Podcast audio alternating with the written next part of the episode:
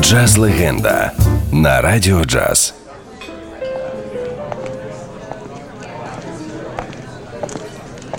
Коли ця розкішна леді входила до бару престижного нью-йоркського театру Аполло, люди, які її не знали, ніколи не могли уявити, що тільки за перші 14 років дитинства вона пережила більше, ніж кожен з них за все життя. Кричущу бідність, зґвалтування, голод, катування, ув'язнення.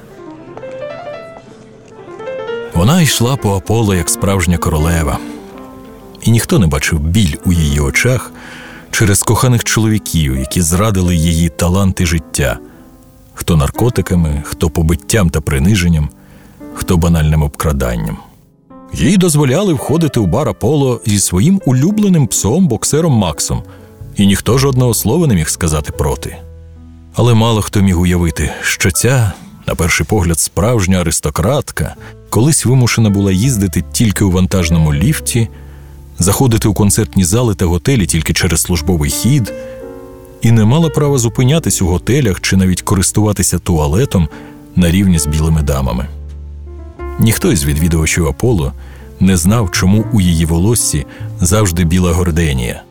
Але всі милувалися її загадковістю, і коли вона піднімалася на сцену і починала співати, всі замовкали і слухали.